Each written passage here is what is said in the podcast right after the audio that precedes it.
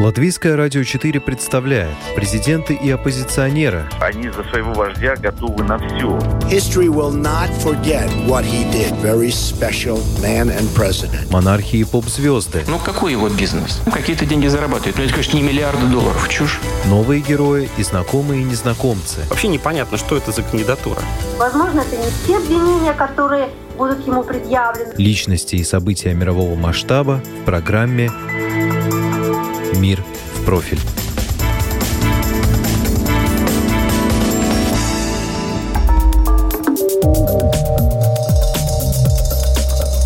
Ровно год прошел после выборов Джо Байдена. В ноябре прошлого года Джо Байден победил в гонке за президентское кресло. Однако сейчас рейтинги президента США катастрофически низкие и продолжают падать. На смену эйфории, наступившей после избрания Байдена президентом, постепенно приходит разочарование. Почему? Я, Яна Ермакова, в этом выпуске программы «Мир в профиль» собрала мнения и факты.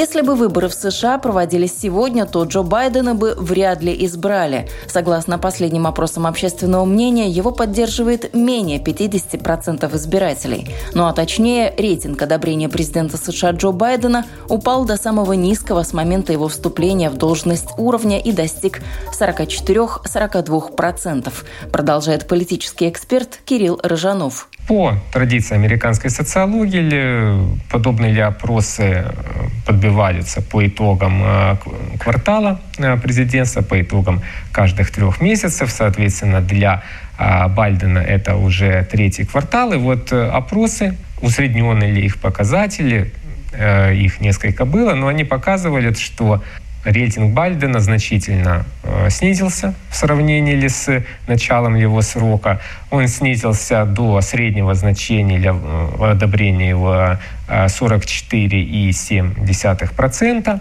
Некоторые опросы показывают даже меньше, но это не, само по себе критическое обстоятельство, потому что бывали президенты, у которых э, и ниже падало, ну вот, ближайшее лето как раз-таки Дональд Трамп, у него вообще там по итогам аналогичного периода э, начала президентства было до 37%. Однако, чем э, уникален случай Байдена, что вот ну, в обозримой, как минимум, перспективе, э, подтвержденной опросами, это точно самое высокое падение рейтинга за первые 9 месяцев его полномочий. То есть оно составило э, в районе 11%. И это действительно беспрецедентный показатель.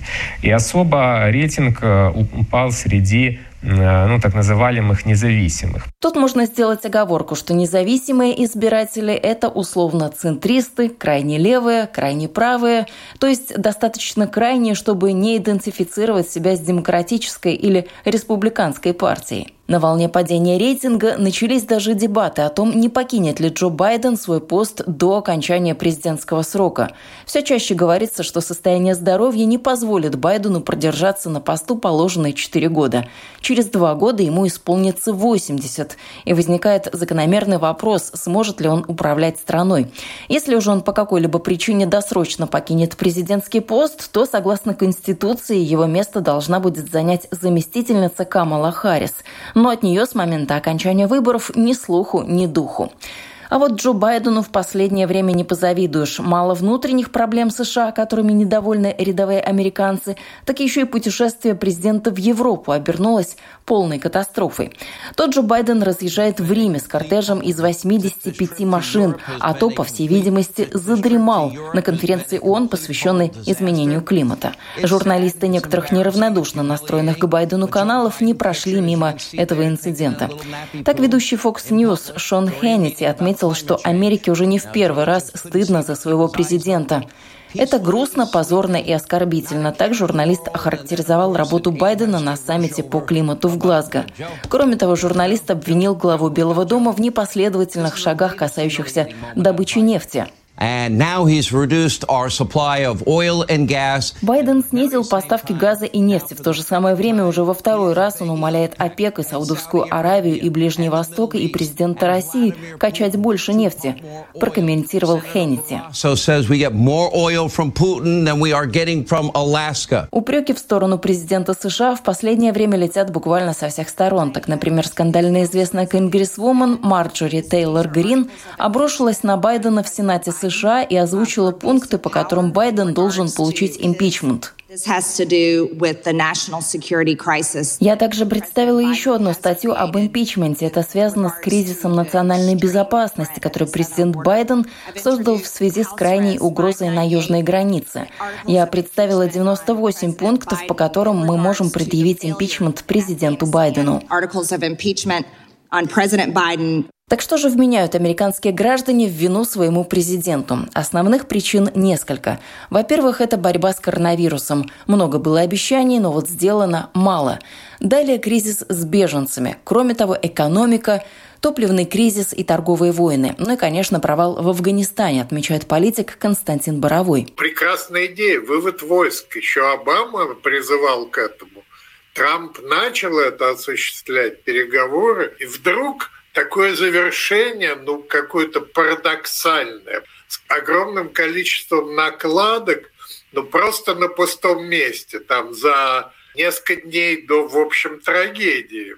Байден, который объявляет, что все идет в порядке, Кабул не будет захвачен талибами, и вдруг все происходит, ну, с точностью да наоборот. Однако Афганистан, надо думать, внес свою лепту в падение рейтинга американского президента в меньшей степени. Операция по выводу войск из Афганистана хоть и была проведена неуклюже, но, как правило, внешняя политика США не имеет такого уж большого влияния на внутреннюю и не должна была бы стать фактором, который играет на понижение рейтинга рейтинга. Есть ли шансы в течение ближайшего года повернуть вспять общественное мнение до промежуточных выборов в Конгресс? Своим мнением делится соучредитель движения за независимость Калифорнии Луис Маринелли. Ну, честно говоря, я не думаю, что американцам интересен Афганистан. Это просто они видят, что Байден не правит страну ну, адекватно. И поэтому это просто местоположение, конечно, Афганистан, но и не сам важный Афганистан. Важно, чтобы президент что-то сделал успешно хоть что-нибудь. И как э, практически каждый день, каждую неделю мы видим, что Байден ну, успешно правит страну. Что-то новое случится каждую неделю, и они теряют надежду, я думаю. Низкий рейтинг Байдена связан с высокими ожиданиями американского народа, которые не оправдались, предполагает бывший депутат Ассамблеи штата Нью-Йорк Алек Брук-Красный. Отношение к политикам э, в Америке сильно изменилось в последнее время. И э, особенно в условиях ковида, когда э, Америка оказалась, американцы оказались в ситуации зависимости от политиков гораздо больше, чем до этого. Вообще э, в Америке зависимость от политики и политиков была не такая э, большая, как до ковида. Сейчас э, многие, э, многим не нравится, что э, правительство указывает, что что и как им делать с маской или с э, ковидной вакциной. Но э, все э, вещи, которые были обещаны либеральным демократам, президентом Байденом во время избирательной кампании, они, конечно, были обещаны в расчете на то, чтобы объединить всех демократов во время избирательной кампании, для которых главной задачей было победить Трампа, убрать его как президента. Поэтому все, все то, что сегодня несколько забыта администрацией Байдена по части обещаний либеральным политикам. И э, то, что касается миграционных вопросов, э, скажем, э, вещи, которые связаны с новыми статьями Medicare а для пожилых людей, такими как Vision, то есть обслуживание глазного врача и некоторые другие вещи, они оказались сегодня на заднем плане. либеральные демократы, э, ультралиберальные демократы особенно, они э, считают это просто предательством Байденом, предательством интересов демократической партии. Это основная причина того, что либеральная часть демократов сегодня поддерживает президента Байдена гораздо меньше, чем во время избирательной кампании. Но это и понятно. основной задачей было победить Трампа. При Байдене продолжилась поляризация американского общества, а это, по словам политического эксперта Кирилла Рыжанова, указывает, что и следующему президенту США придется также несладко. Вряд ли какой-то даже другой президент в обозримом будущем он сможет а, рассчитывать на стабильный показатель одобрения своей деятельности выше 50%. А, Одна из претензий к нынешнему президенту США пока не озвучена, но политик Константин Боровой отмечает, что это уже сейчас можно назвать бомбой замедленного действия. Я бы сказал, самая основная причина – это рост стоимости энергоресурсов Несколько дней назад в течение суток стоимость газа повысилась на 12%. Это ощутимо для каждой американской семьи. И совершенно очевидно, что очень хорошая идея голубой энергетики – как и многое из того, что делает Байден, они делаются немного по-советски. По-советски это, мягко говоря, все не то и все не так. Журналист Георгий Цехисели проводит в этом отношении параллель с коронавирусом и тем, как США борется с пандемией. Этим тоже граждане штатов недовольны. Они слишком много обещали, то есть они overpromised, under-delivered. Это мой взгляд. Я считаю, что рассказывать э, обывателю о том, что вот там через несколько месяцев мы всех вакцинируем и все вернется в нормальную жизнь, было в высшей степени безответственно. Здесь стоит вспомнить громкие заявления Байдена в первые месяцы его президентства. Тогда он жонглировал цифрами и особенно гордился, что 100 миллионов прививок в США были сделаны за первые 100 дней его пребывания в должности. Обещал такие же высокие темпы вакцинации и дальше, однако в обществе это вызвало неоднозначную реакцию, отмечает Константин Боровой. Вот это то, что возмущает больше всего сейчас американцев, насколько я понимаю, вот эта идея вакцинирования детей от 5 до 11 лет как-то это, ну, это не по-американски, это очень нетрадиционно. Но больше, чем пандемия, американцев заботят нерадостные перспективы в экономике. Немало шума, в частности, наделали обещания социальных гарантий, которые могут обернуться инфляцией и повышением цен, продолжает Кирилл Ржанов. Такие масштабные вливания, а речь идет о там, зависимости от принятых редакций от 3 до 4 триллионов долларов, которые предлагается выделять. Ну, это вызывает опасения, что такие вливания, они будут дальше подгонять инфляцию, будут дальше подгонять рост цен, и это уже вызывает опасения, в том числе и у тех американцев, которые, казалось бы, являются э, основными выгодополучателями от возможного, но они э, не уверены, что успеют э, непосредственно помощь получить до того, как уже придут новые чеки за оплату различных услуг до того, как в магазинах поднимутся цены. Это вызывает вполне резонные ли опасения. Рост цен в США на потребительские товары достиг 13-летнего максимума 5,4% в годовом выражении, свидетельствуют данные Минтруда. Подпортили статистику цены на новые автомобили плюс 8,7%, ну а также продукты питания плюс 4,6%.